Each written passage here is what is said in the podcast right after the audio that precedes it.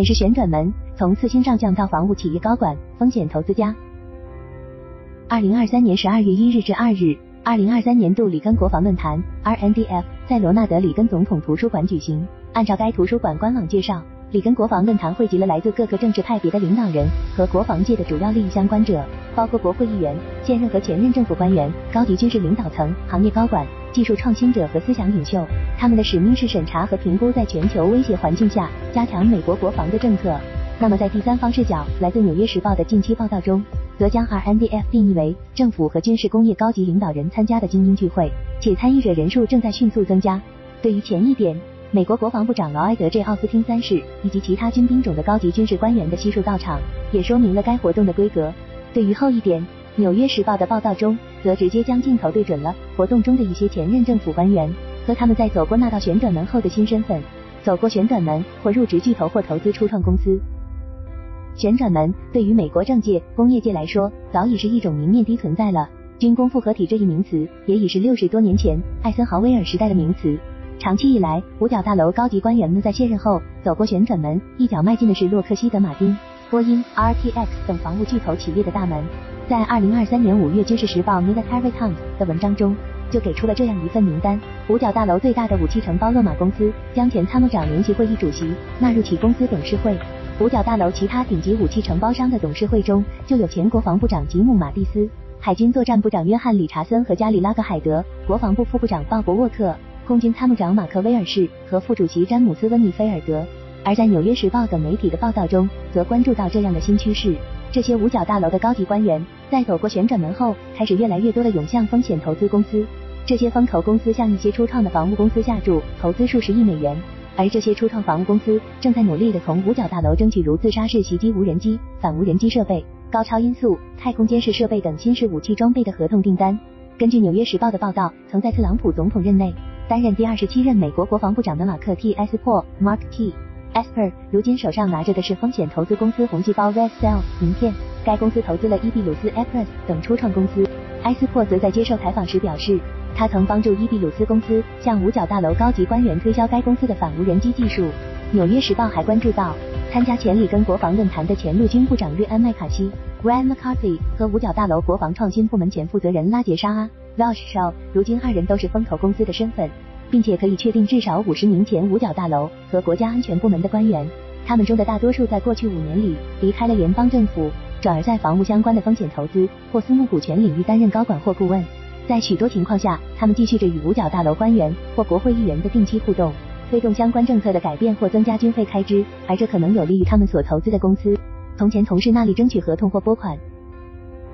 此前的早读系列文章中，我们曾关注过美国新创防务企业的入雨后春笋般兴起。那么，再结合旋转门新趋势，这些昔日五角大楼要员作为新一代风险投资家投资支持这些初创公司，双方形成了一荣俱荣关系。他们押注于至少有一些他们所投资的公司或中大奖收获一大笔军事合同，或发展壮大之中收到防务巨头的收购要约，或推动公司上市。总之，结果是能给他们这些投资者带来一笔翻倍的收益。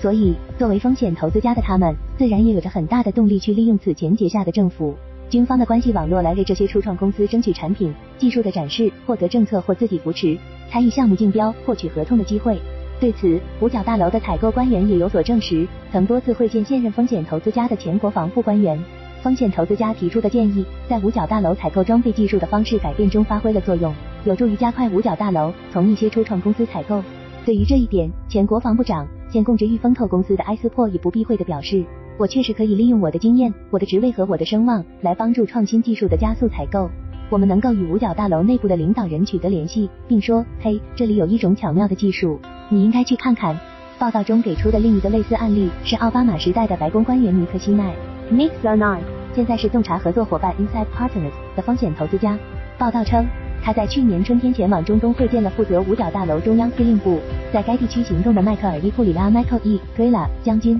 并建议五角大楼从商业卫星公司获取更多数据，以帮助美军提高对海洋水域的监视能力。这次访问后的几个月，美国海军将与初创的卫星数据服务公司鹰眼三百六十的合同规模扩大了一倍，而该公司正是这位西奈所供职的风投公司投资的。不过，西奈表示，合同的达成与他此前的建言并无关系。或风投的初创防务企业能打破行业垄断吗？一如这位心爱的深藏功与名，埃斯珀也有着类似格局之言。在这一领域的努力是基于能够帮助五角大楼应对变革的信念。这些风险投资家也都表示，他们通常是利用自己的影响力向五角大楼、国会施加影响，要求政府能为新兴技术提供更多资金预算，或者做出政策上的倾斜，而不是单单的为他们所投资的特定初创公司争取合同。纽约时报的报道称。这些风险投资家最近关注的一个焦点是敦促美国国会在今年为这些初创房屋公司重点投入的新兴尖端技术领域拨出至少十亿美元预算。而此举背后的国家大意是，过去几十年来，在新兴武器装备技术研发上，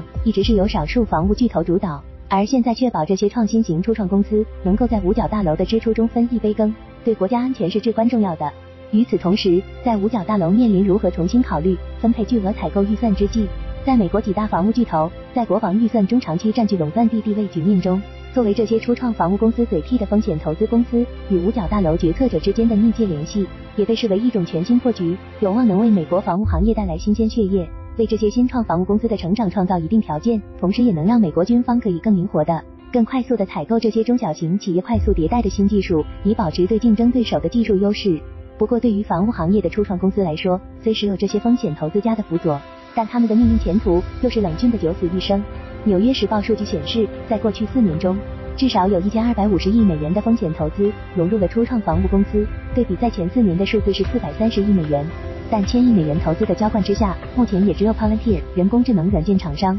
于二零二零年上市，SpaceX 等寥寥无几的初创房屋企业做大做强，成为业界美谈的个别成功案例。四星上将，数百名国防部高层走过旋转门。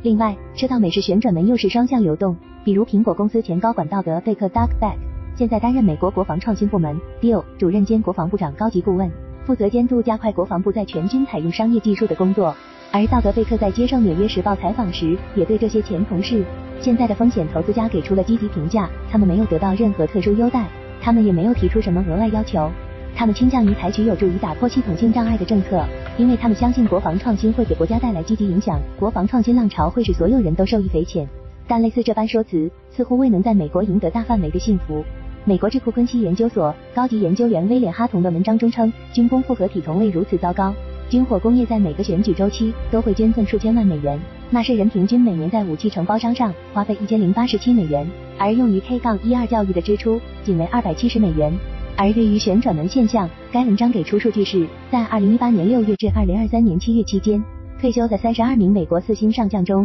有二十六人，超过百分之八十担任房屋企业的董事会成员、顾问、高管、游说者或入职投资房屋企业的金融投资机构。例如，二零二一年美国政府问责办公室高在调查得出，有超过一千七百名政府和军方高级官员加入美国前十四名武器承包商之列。结论后的要求，五角大楼对卸任人员做出相应的就业限制。威廉哈同在他的文章中同样表达了类似观点。美国政府与防务企业之间的旋转门，每年涉及数百名前五角大楼高层官员，由此产生的特殊利益关系，往往会凌驾于国家利益之上，必须采取措施予以遏制。但显然，不论是美国官方告的报告，还是美国智库的发声，他们都无力让这道美食旋转门停下来，哪怕是转得慢一分。